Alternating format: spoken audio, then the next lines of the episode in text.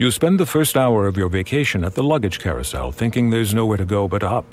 But there is a place to go but up, because when you open your suitcase, you find it filled with dolls. Dolls like the ones in that movie that scared you so much you wet your girlfriend's bed. Ah, Marissa, the one that got away. You return the bag to the airport with relief. It lasts until you get back to your room, where a fallen doll waits to greet you. Don't let a suitcase full of dolls ruin your vacation. Go on a real vacation. GoRVing.com. Now, you may be thinking, oh my god, this episode is actually on time and you weren't expecting one for probably another six months. But excuse me, excuse me, it's a day early. There you go. Wonders never cease. That will probably never happen again. Now, don't forget to subscribe on iTunes or headstuff.org, and new episodes will then land on your device before they are available to the general public. How does that work? I have absolutely no idea, but it does. If you like this episode, leave a lovely review on iTunes, and if you want to know how to do that from your iPhone, open the podcast app, hit search, which is on the bottom right, not the My Podcasts tab, it's the bottom right. Hit search, search for me, click on Fascinated, and when the episode list opens, hit reviews, which is the middle button, and scroll down. Reviews help with chart positions on iTunes, so if you like something, you should always give it a nice review or a good rating. I gave myself a fantastic review, so you can read it, it's there. Now, if you think that begging for validation like this is the most undignified thing you have ever heard, well, clearly you have never heard me ask somebody out. There we go. Play the music.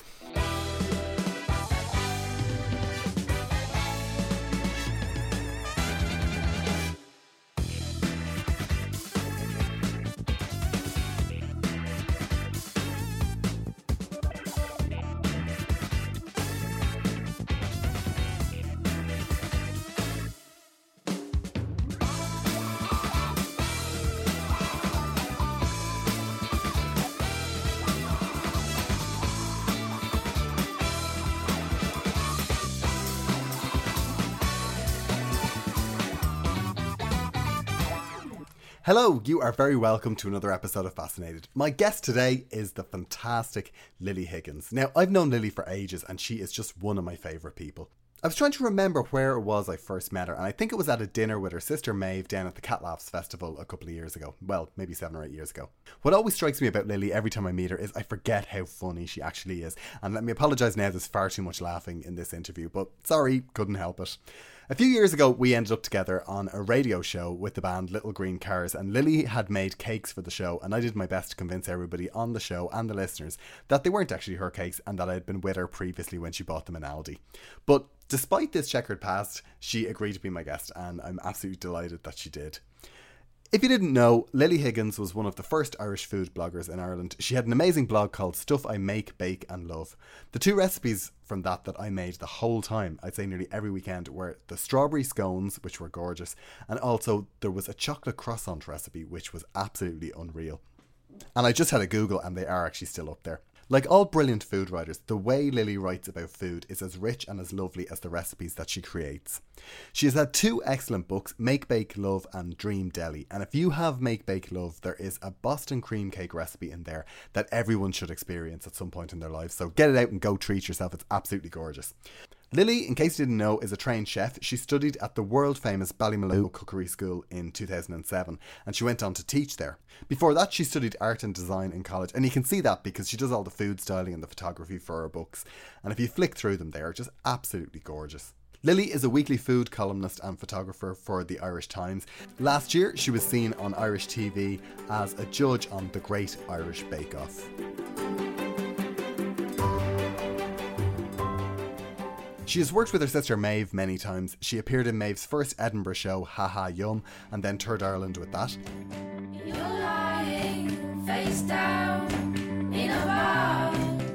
She then went on to appear on Fancy Vittles, which was Maeve's TV show. And Lily did all of the styling and the animation and the food design and stuff on that show. And absolutely a beautiful show. if you show. do ever see any like cuts or grazes on my arm or anything, it's not from self harm. I'm not cool enough. um, it's probably just from from cooking. Yep. Oh, what food? I just Lily will tell you what food we're making actually. Yeah, we're just going to do a ham. Big and we're going to rest it. I actually have it on already. Yeah. And we're going to do all the glaze all over it and everything with brown sugar and mustard. Yeah. And then if you do the vegetables over here Yeah, ham and vegetables. and potatoes. The girls are just probably going to throw it up afterwards. No, they won't. They won't. They won't. We're not teenagers anymore. If you haven't seen it, all the episodes are up on YouTube and it is hilarious. My favourite thing I've ever seen them do, though, was their cookery demonstration at the Taste of Dublin a few years ago, where they made a wedding cake. And I genuinely thought I was going to die laughing in that audience because a lot of people in the audience weren't Irish and they didn't realise that Maeve was actually a comedian. So they were actually trying to stifle their laughter. And I don't know if you've ever been to a comedy show where people are trying to stifle their laughter. It is the most infectious delirious thing that can happen. It was just a whole hour of that and it was so funny. Here she is. You're going to absolutely fall in love with her. This is the fantastic Lily Higgins.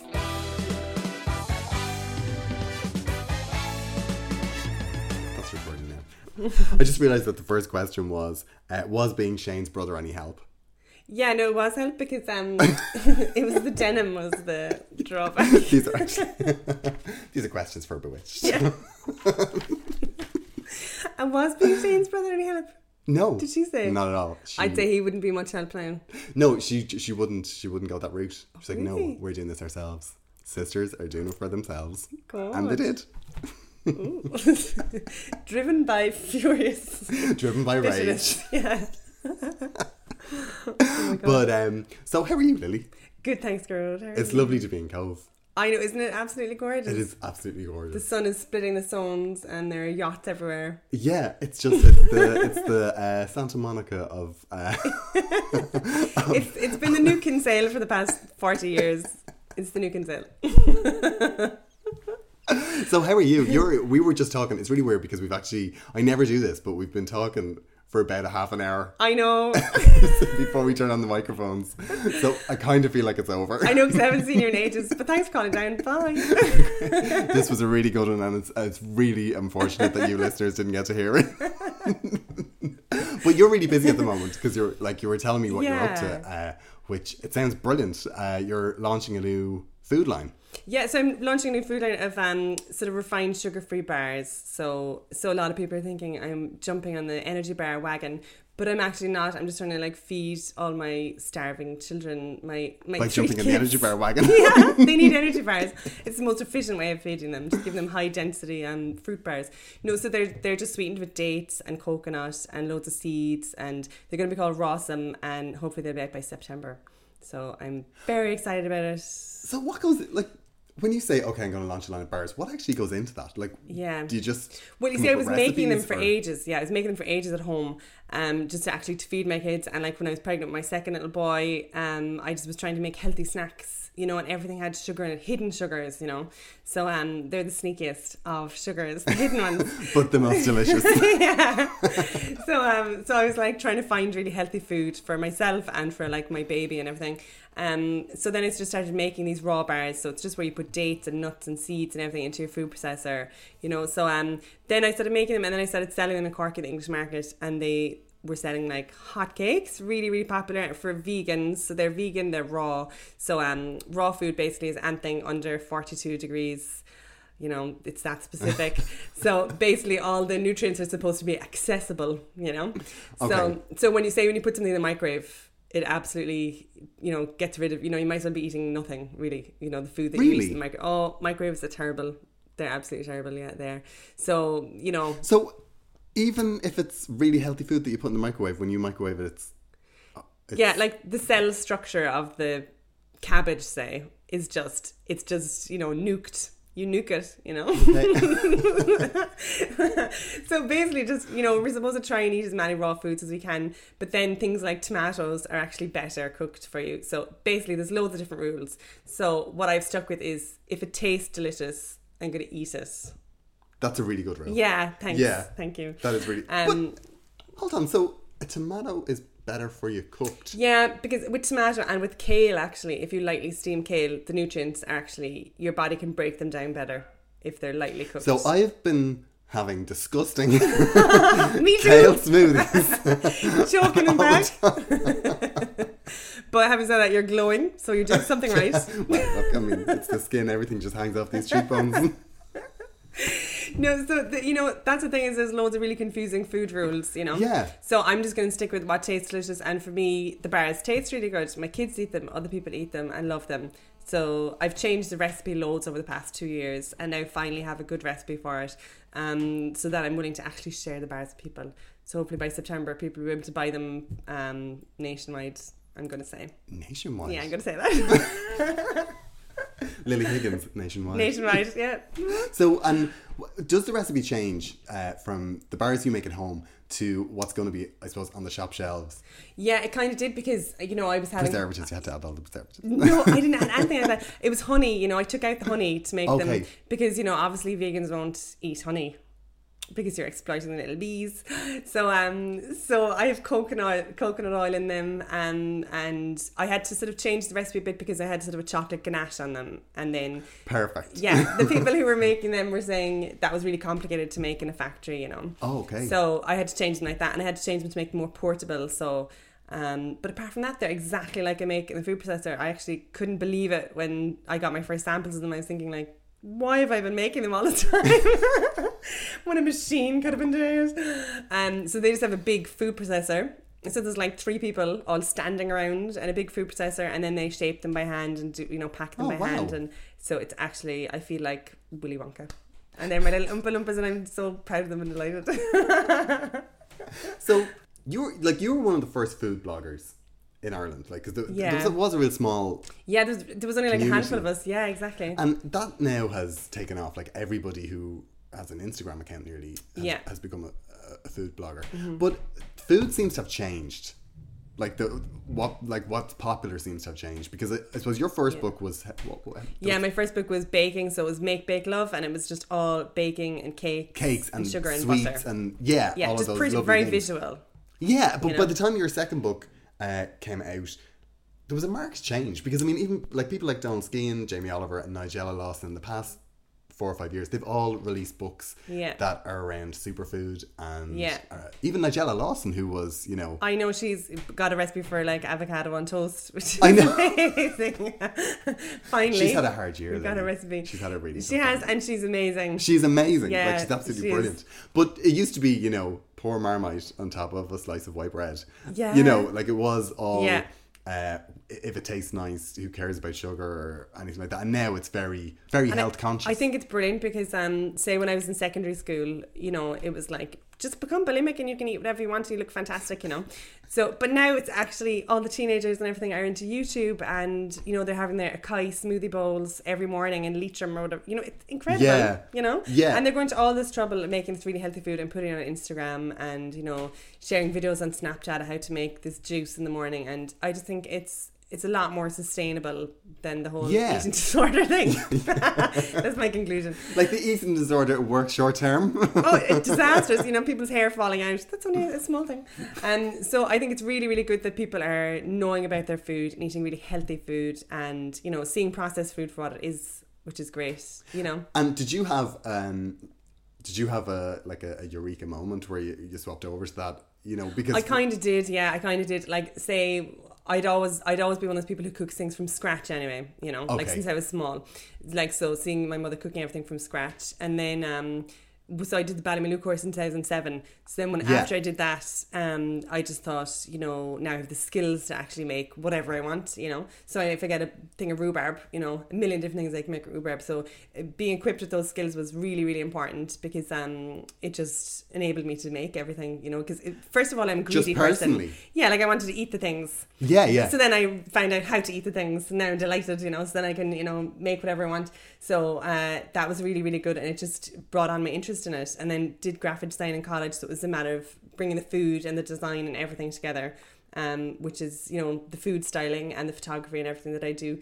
So, um, what was the question again? Actually, well, it was about world peace, but you're really we're just rapping on about that. I think that's the solution, really. That's the thing. No, but like with Ballymaloe, was Yeah. uh, did you? Oh, did I get a eureka moment? Oh, your That's eureka moment. That's what yeah, it was. Yeah. Yeah. um, Uh. That was actually from a Bewitched list of questions. My brother Shane said to me, "No, um, yeah, I did kind of get a eureka moment just um one day when I decided uh, that I would just take photographs of the food and put it on a blog because some of my siblings were abroad. So then that's how I started food blogging, um, and then just started writing about food. And I just sort of, you know, when you feel that you really love what you're doing, and I just thought this is actually amazing. So kind of you there's been a few different eureka moments. There was a moment when I tasted coconut yogurt for the first time and I couldn't stop laughing because it was so delicious. there's been a few, you know, or like eating, you know, chicken liver pate just being, you know, made with real butter and organic chicken livers down in Ballymaloe, just thinking, you know, amazing. And you know, so I think with food, it's such a sensory thing. So you, there's loads of eureka moments, basically. You know, wh- to move over from say the stuff in Make Bake Love to the stuff that's in your second book, which Yeah. is quite it, it, it it's healthier, It's it's, kind yeah. of deli. Uh, and there's like five granola recipes. Yeah. So that's telling enough. and what made you decide? Okay, this book's going to be really healthy. Um, because it was just kind of the way I was eating at the time, you know. Okay. So, like, um, say when I was pregnant with my first little boy Liam, I became really health conscious because I suddenly felt this guilt, you know, like I was Okay. responsible for a human, you know. Say, like, if I was drinking, you know, energy drinks, what was going to happen to the Or baby, Tennent's. you know? yeah, yeah, yeah. if I was drinking vodka straight, um, so I just became really aware that what I was eating was going into this baby, you know, was forming Yeah. this child, and I just thought, oh my god, I need to really, really look after my health and what I eat Okay. is making this child. So, um, and then like he's really healthy and strong and everything. So that was brilliant. So then I, I ramped it right up. So now for my third baby, I was eating loads of chia puddings and stuff, and she was like ten pounds. so she was like really healthy because I was eating so so well and was really really conscious of everything I was eating, you know. And like I brought food to the hospital with me and everything. Like Oh, in my, wow. you know, like when it was like time to go to the hospital, I had all the food ready to go to bring with me because I just was determined to stay as healthy as I could, you know. So Wow. yeah, thanks. Smug mother.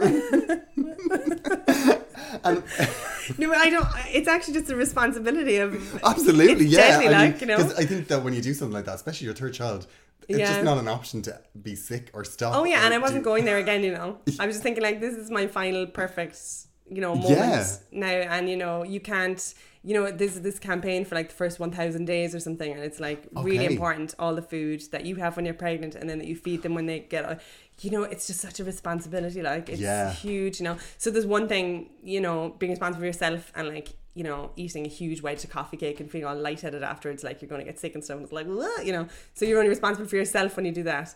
But then, you know, if you're responsible for kids, like it's kind of oh, it's Yeah, and the joy's gone out of it. If you Yeah, feel the guilty, joy's the gone joy's out of gone.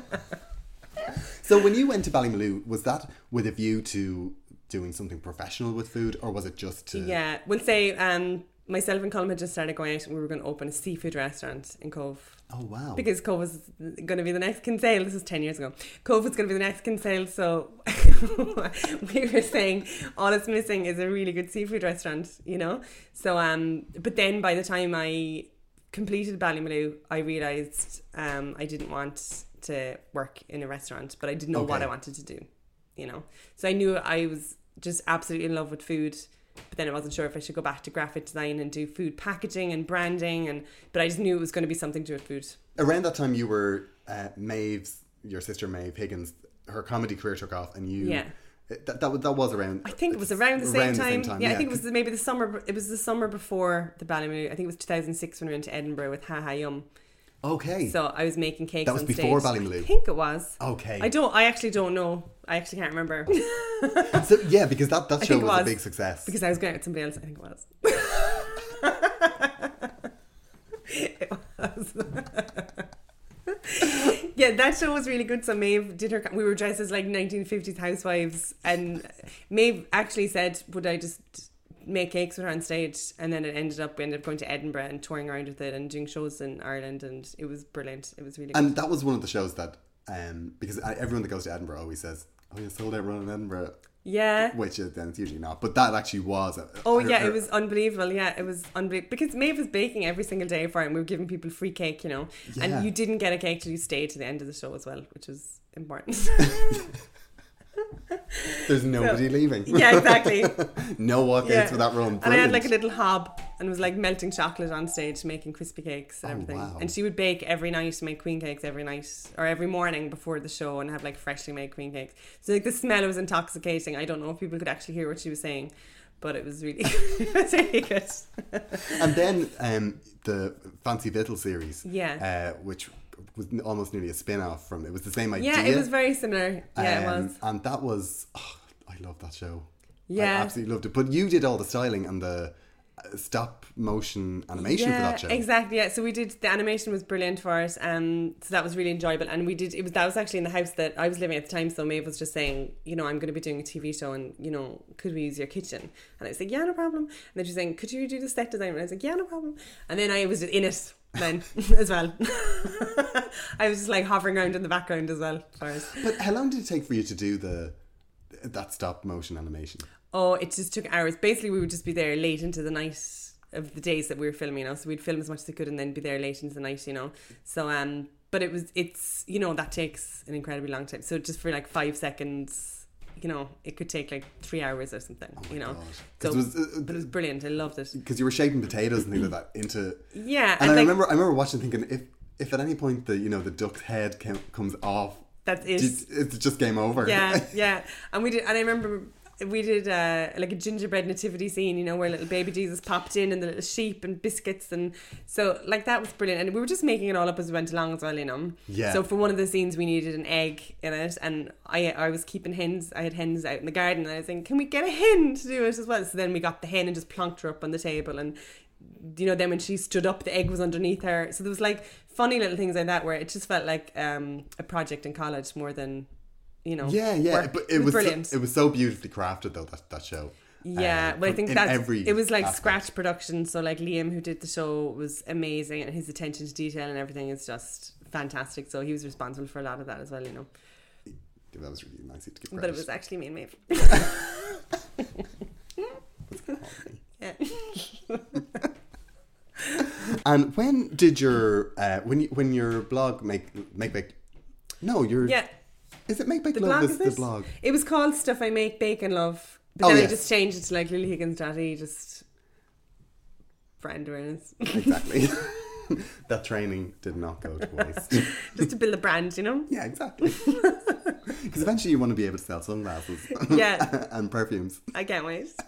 T shirts. so when did uh, you decide to do a book because a blog I suppose is it's so lovely and low pressure but then a book all of a sudden it's Yeah. you know deadline Well, it was kind of I started the blog in January, and then um, I was doing supper clubs as well. You know, sort of an underground supper club thing. Did you ever come to? The, yes did I to one of the did go to the, I think I went to Well, you two did of the them Italian. You were there at the Italian one. I. I, I was. I think it was at the Italian one, and I was at the. Uh, I think it was a Moroccan one. yeah, probably. The main problem with that was the servings were too big, wasn't it?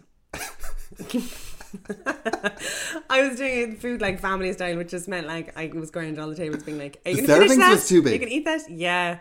I gave too much food to everyone. I think. Oh god, yeah, yeah, yeah, yeah, yeah. You know, They Yeah. were amazing. Yeah, they were great fun. I mean, I they were brilliant.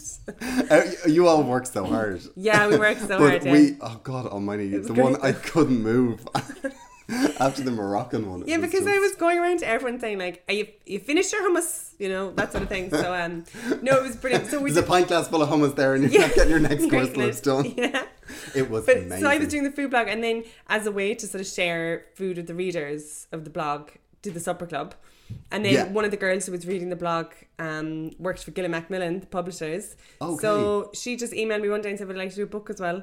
Um, and then I just started doing the book in like maybe the October that year or something. Because just back to the supper club, that was the first. Uh, I I've never felt more hipster than when I went to Oh, that really? supper club. Yeah, because it just Oh, felt that's so. Um, Underground. Like, it was so underground. Yeah. Because it was in. Uh, it was in a converted old church. converted church in Dublin. Yeah. Um, and it was called Loaves and Fishes. Loaves and Fishes. That's what Yeah. it was called. Yeah. And it was so. All your sisters were the waitresses, Yeah, I just made them do it. and they were amazing.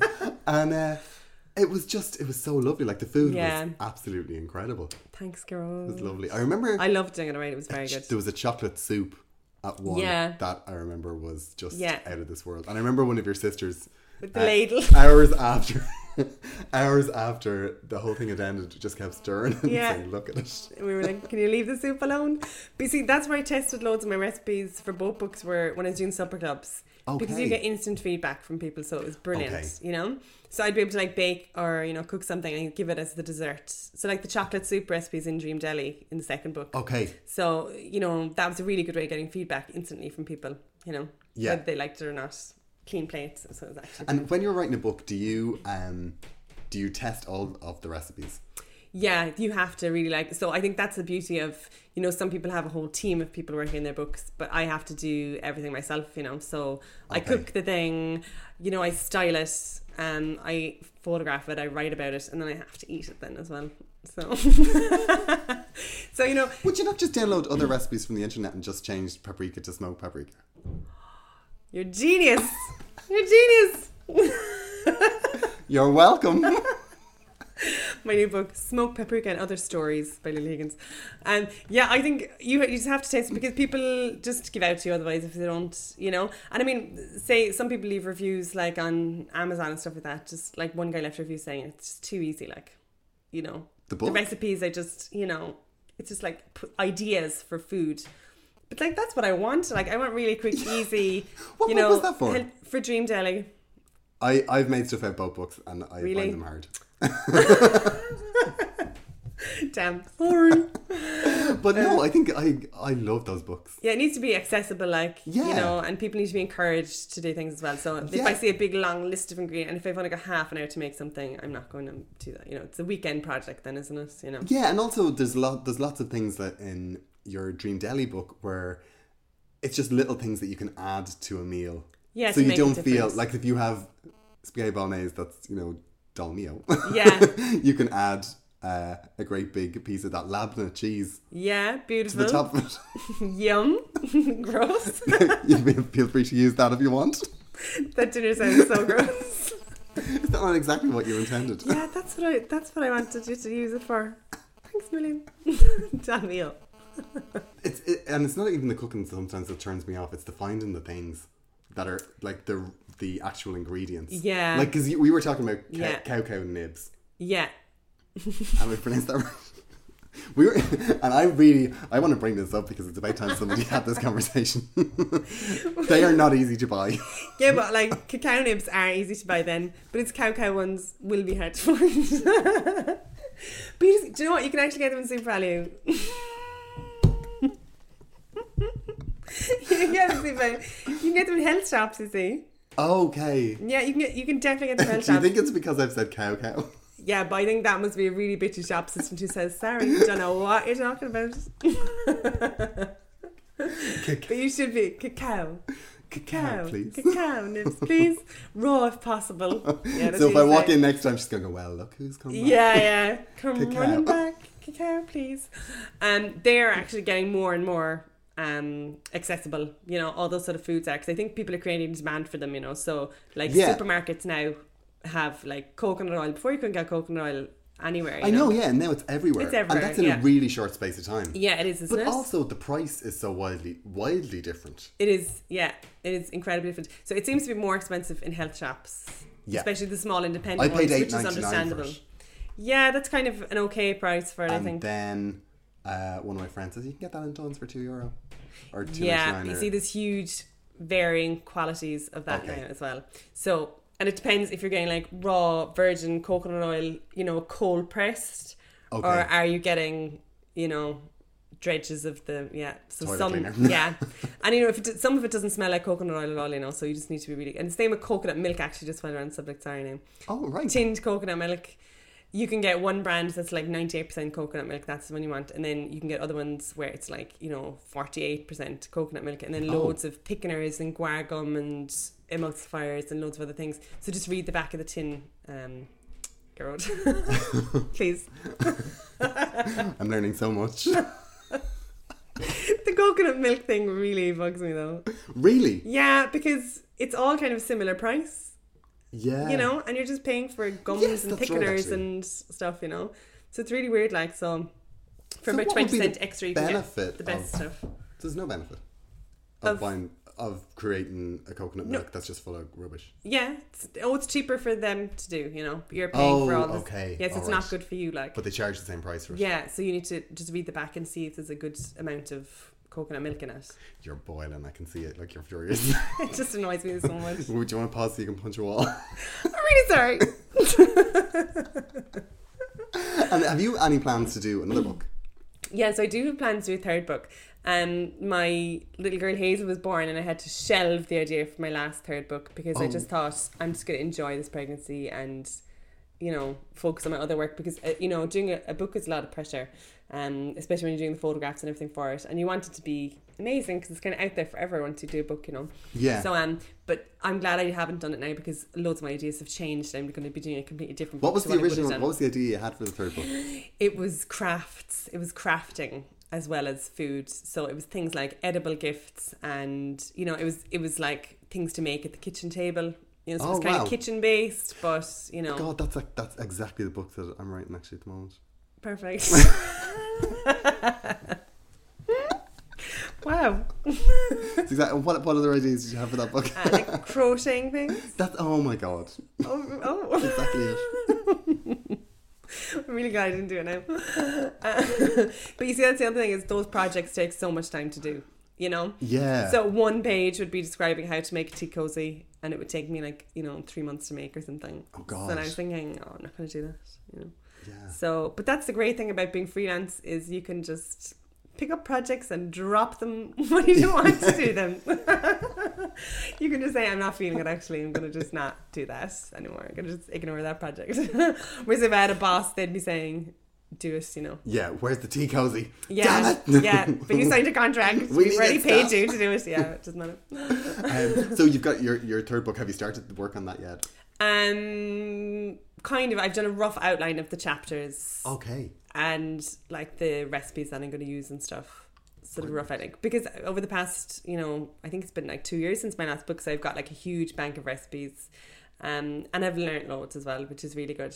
So um, hopefully I'm going to condense all that down into my third book. Wow. When do you Can't think that will be out? Uh, I don't know. Um, maybe next year. Cool. I know. yeah, I actually shouldn't have asked that Or question. year 'cause after, That's a real like. So when are you going to finish it? Are you just going to shelve this one as well? yeah, yeah. I bet you're going to get a puppy. You're going to get a puppy, aren't you? You're going to Yeah, forget about the fourth book. Yourself. Actually, speaking of enjoying yourself, you were on the Bake Off. Are you? You're Yes. Ireland's Mary Berry. Yeah, I am just kind of, you know, two years younger, obviously, than Mary Berry. Um, Uh, Mary Berry, I would say, hasn't cooked a cake in yonks. but she, she doesn't need to. She's being like force fed on national TV. Uh, if I was her, I wouldn't be making cakes either. I'd say she'd be so sick of them. Yes, I did the Bake Off last year, which was brilliant because um, for me, it was just all about encouraging people to bake. Yeah. You know, so I think that's really um, the kind of nature of the program. The Irish one, I definitely, it's just about encouraging people, you know, to get out there and bake. And Ireland's such a small country, so so many people I, I've been talking to have known the contestants on it, you know. That's why loads of people won't go on it as well, you know. So they'd rather just like talk about it, you know, they'd rather Yeah. talk about the people on it as opposed to actually taking part themselves. Like, every, do you know somebody who's Yeah, my it? boyfriend, one of his friends, was uh, in the final. Emer. Emer. And it's really weird because they were so strict about uh, the contestants telling their friends that they were on the Bake Off, and Oh, she yeah. couldn't tell even the people that, that she was living with Oh, that she was on the Bake Off. So She was just baking like so furiously she was baking furiously for ages, and she was saying things like, "I think this weekend I'm going to try and make a wedding cake twice."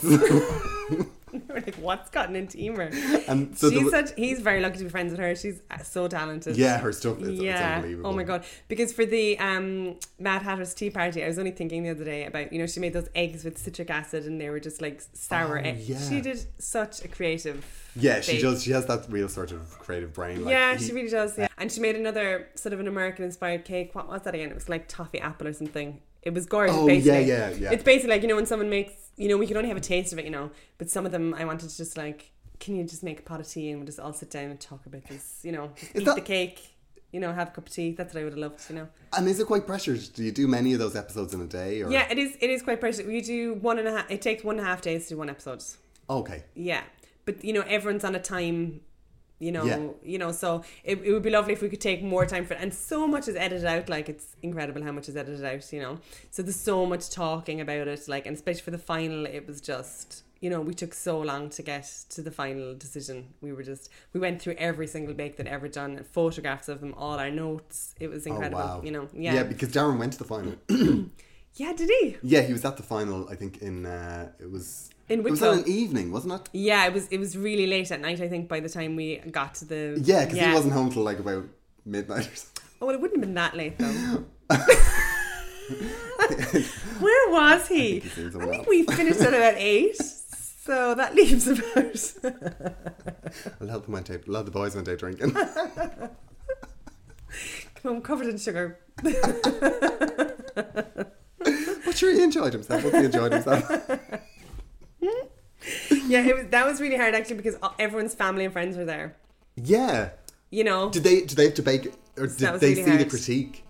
no, they didn't. No, like no, we all it was sort of behind closed doors. You know, that Okay. you know myself and Paul and Anna and the producer all went you know behind closed doors and we're all talking and looking through everything and um so and then the family just came down for the actual announcement so they were kind of hanging around all day so it was really really tough for them you know so um but I mean I would love for the if they do it again if they do another bake off that as many people would enter as possible because there's so many talented people baking in Ireland Yeah, you know yeah. so that's what I really want is for people to enter it Because I think No. about 15 years ago, bacon was a, a kind of a forgotten skill, really. Yeah. It was a thing that mothers did. Yeah, and that they bake things by the handful, you know. Yeah, like a exactly. big hand of flour. A big, you know, how are you supposed to learn from that? Like, Yeah, you know, my, well, my granny always baked using her hands to measure ingredients. Yeah, so like, instinctive. There was no, uh, there was never a um, a weighing scales or a weighing anything. scales or anything like Yeah, that. Um, yeah. And she used to make she used to make such random desserts as well. like we have a bizarre uh, history with pasta in our family. There's two stories about pasta. One is that uh, the first time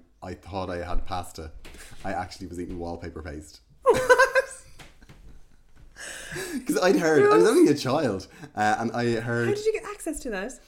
uh, because it was on the table. I think I was about maybe nine or ten. I was like, old. "Those I was Italians." old enough to read. I was old enough to read paste, paste. as pasta. Oh yeah. Um, because one of my friends in school had been talking about pasta, so I thought, mm, delicious. Oh my um, God. And I uh, just took a few tablespoonfuls of pasta, and then my dad saw me. I was absolutely horrified, and I said, "Well, pasta is that?" That's pasta, and he said, "That's paste." There's a man with a ladder on his shoulder on the back. Um, and the other thing is that my granny, uh, the first time we had actually real pasta, my granny said, "Oh, give me a handful of that," and she made a dessert with it. yeah, you can have sweet pasta dishes, right? But that would have been gross, I'd say. but that would have been like the late sixties, is it? How dare you?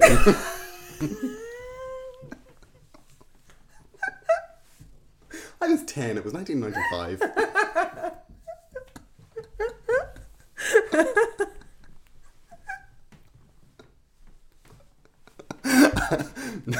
Sorry, it was a bit- Nobody's gonna bake. Just putting everyone up baking.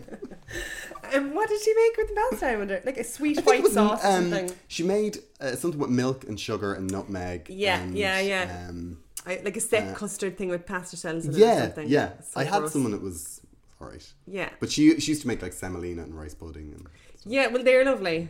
Yeah. Semolina's lovely, isn't it? And rice pudding's lovely, but I, I don't know about the pasta thing now. yeah, the pasta. I don't. Think. Yeah, Yeah, she used to make it in a cup. She'd bake it in a cup. Yeah. She's dead, lady. She'd feel comfortable slamming her. Sorry, I'm not laughing at her. it's actually like um, that just reminded me about um you know when you're introducing new foods to people and stuff um about that uh this woman uh, home ec teacher was giving classes to people you know to like women about how to feed your family cheaper and everything, you know. And she was saying, you know, turnips are brilliant and blah blah. And then the next class, the next week, some woman said, you know, I was boiling a turnip for nearly three hours and it still wasn't cooked, you know. So like she put the turnip in the pot, you know, was like boiling it. So it's just like you know, people just don't know what to do with new. You know, you have to explain it. That's so weird because uh, we, like turnip was a thing that we would have had every week Yeah. at home, and Yeah. now I'd say I haven't had a turnip in ten years. Yeah, and do you know, I actually gave it to the lads the other night turnip mash with carrots through it. You know, I had sort of a ragu, sort of a bolognese. it. So gorgeous, so yeah, so you gorgeous. forget about turnip. and mash now with butter. It was so beautiful, you know, and low carb. Really, Yeah, yeah. Lilly Higgins, bringing back turnip. Yeah, it was. It's actually gorgeous. I thought it was, it was going to taste, you know, a lot more cabbagey. I've done turnip chips, you know, before in the Oh right, you know, but you kind of eat turnip chips because like, it, it no. tastes a little bit sweet potatoy. Yeah, they do. Yeah, yeah, Yeah. And the way sweet, you know, we're so obsessed with sweet potatoes now. Yeah, like, yeah. Eat them all the time. But um, turnips absolutely gorgeous as well. I love, I love turnips. So next then is your you're writing your new book, yeah. and the when again can we see the the Rawson bars? So hopefully in September. Cool. Yeah, but they're kind of, you know, I've started Twitter and Instagram and stuff for them already, but I don't have the actual bars to show yet. Do you have flavors? I'm just of, of, teasing. uh, uh, any ones? that you Yeah, so I have um the first one is like a coconut chia and cacao nib. That's Oh. beautiful. So it's like a bounty. And now I know how to ask for it. Yeah. um, and then the, another one that's really really gorgeous is um it's toffee and sea salt one. oh So wow! yeah, that's actually beautiful. That's sea really, really salt beautiful. and toffee and sea salt and caramel is absolutely gorgeous, isn't it? Unreal. Yeah. and I think like that crumbled over ice cream, just uh, in yogurt. I basically eat that a lot. Um, so it's just like the the toffee is made with dates and coconut oil, just Oh, like wow. all whipped up together, and then um, I put buckwheat through it, so it's really crunchy then. And then sea salt, so it's like crunchy sea salt toffee. Oh, it's actually gorgeous. And I actually put cacao nibs in that as well because I did put chocolate topping on it. Then it's, it's nice getting bits of sort of bitter chocolate in all the sweet. Oh, lovely. Um, I'm kind of drooling. Sorry now. because It's so gorgeous. The combination. Sea, salt is kind of controversial because to some people, like my boyfriend, hates sea salt. Oh, really? th- yeah, I don't know something. Oh. I love But it's all right, I'm crunchy bursts of sea salt in all the, you know, it's beautiful. Yeah, I love these now. Unreal. Like I think sea Yeah. salt, um, uh, the the sweet and uh, savory thing is just Yeah. And like anything Gorgeous. chocolatey that I bake, I always add like a pinch of salt to as well. It just makes it Really? taste more chocolatey. Yeah, it does. And then the third one is hazelnut and hemp brownie. Oh, Yeah. what's hemp? Hemp is it's basically the you know Is hemp not drugs? it's not dr- it doesn't have that you know the thing that makes cannabis drugs Oh, the psychedelic effect thing it doesn't have that in hemp oh, there's a technical thing for it. I'll learn that off the, what the technical term is when I'm trying to explain to people about it. But basically, hemp is really, really good for you. Hemp is fantastic. Um, so it's like a great source of protein and loads of really good fatty omega three fatty things. Um, so hemp is great and it actually tastes lovely as well. So that brownie is just like oats and dates and raw cacao powder, um, and then hemp and hazelnuts through it. So it's gorgeous. It's really, Oh, really nice. Yeah. So I love that one as well. Actually, cool. all really three of them. Um, there was one thing I forgot uh, that I was going to ask you, and it came into my head there a second ago, and I didn't. Just give me two seconds; it'll come back. It was about sea salt. We were talking about sea salt. Is it bad for you? I was going to ask you a question about cooking. Shit. There's something about sea salt. Oh, I'm using it loads anyway. I need to get my what is that? You need to get checked for sea salt. You know, your, it's not your oh, sodium, isn't it? Yeah. I feel like I'm using a lot lately. I love mashed banana on toast with sea salt on it. Oh my gosh. Really? Yeah. Toast, peanut butter, mashed banana, sea salt. Gorgeous. Oh my god! Actually, I remembered what I was going to ask you. I went to a very fancy restaurant uh, recently. Um, well, it says it's fancy uh, for brunch. Yeah. And the brunch they gave me, uh, the brunch I got was a French toast, and it was a uh, a brioche French toast. Lovely. Delicious, very well so far. And on top of it, there was bacon Yeah. and maple syrup. Now that all sounds lovely, doesn't it? Yes. And then they put whipped cream all over it. Yeah. Why like? Did they put it on it or just on the side? It, it was like on on the bacon, like there was cream touching the bacon. That's yeah, I, not. I that's wouldn't not like good. that. No, and they should have put that on the side as well. Yeah. really, because that's actually quite rude. Um, but like, was it all melting all over all the, the Yeah. cream and everything, all over the maple syrup? I was horrified. Yeah, because that would really annoy it, me. It, it read so lovely on Yeah. the on the menu. I just thought, oh, this is going to be amazing. Yeah. especially because brioche French toast is just Yeah, an enriched ridiculous. egg Absolutely dough, gorgeous, dipped yeah. in egg, Yeah, fried. Can't go wrong. yeah, really healthy. yeah. So, so how's your cleanse going? it's really well. Um, yeah, they should have put that on the side totally. And did you just sort of work through it, or did you hand it back? Uh, no, I did. I worked through it. Um. I just passive aggressive, like Soldier. just tweeted. Yeah, that was Tweet- really tweeted from a fake account. Thanks. Furious Garrod at Furious Garrod. um, yeah, that would be really annoying, wouldn't it? That's and how much was that then? Like nine euro. I think no, it was like thirteen euro. what? Yeah. that's crazy. Thirteen euro. I'd be pissed And off it was that. spray cream as well. Oh, stop! Was it really fake? Fake spray cream. Fake spray cream. Yeah, at least if it was spray like cream is for spraying in your mouth when you're drunk. yeah, just messing. Yeah, it's just for mess. It's just disgusting. Well, yuck. That's terrible. Where was it? Name and shame. I can't. It was in. Oh there, Oh I said God, it. You said it. You, c- you're gonna edit it out. I just want to do a pair of brave in front of you. He's so brave. So right, I just says anything. Oh, that's gross, isn't it? Yeah, it's disgusting. But I wouldn't. Well, I would eat it, but it was a sweetened cream. Yeah, it was Yeah, it's disgusting. disgusting. There we go. Uh, Lilly, thank you so much. Thanks, It's been an absolute pleasure. I'm gonna I'm gonna edit this to make me sound way better. the, the whole the whole cacao nibs assault that you put on me, that's going. Thanks for coming, Jen Grode. My pleasure. Bye. Bye.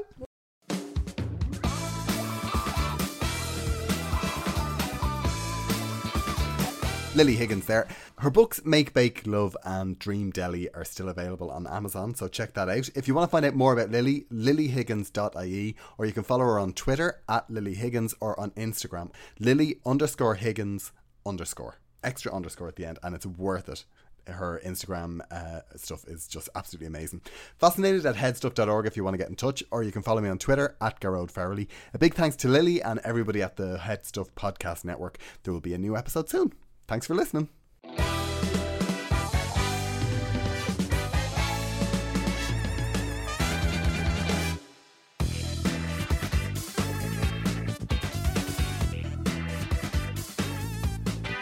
Some people say I look like my dad. Are you serious? This podcast is part of the Headstuff Podcast Network. Free Kids Workshops are back in stores at the Home Depot. On the first Saturday of every month from 9 a.m. to 12 p.m., bring your little ones to a local Home Depot for a hands on learning experience that kids love. Find more kid friendly projects and kids workshop kits at homedepot.com/slash kids. For 25 years, the Home Depot has been building confident, future doers with its free kids workshops. The Home Depot, how doers get more done. While supplies last, U.S. only.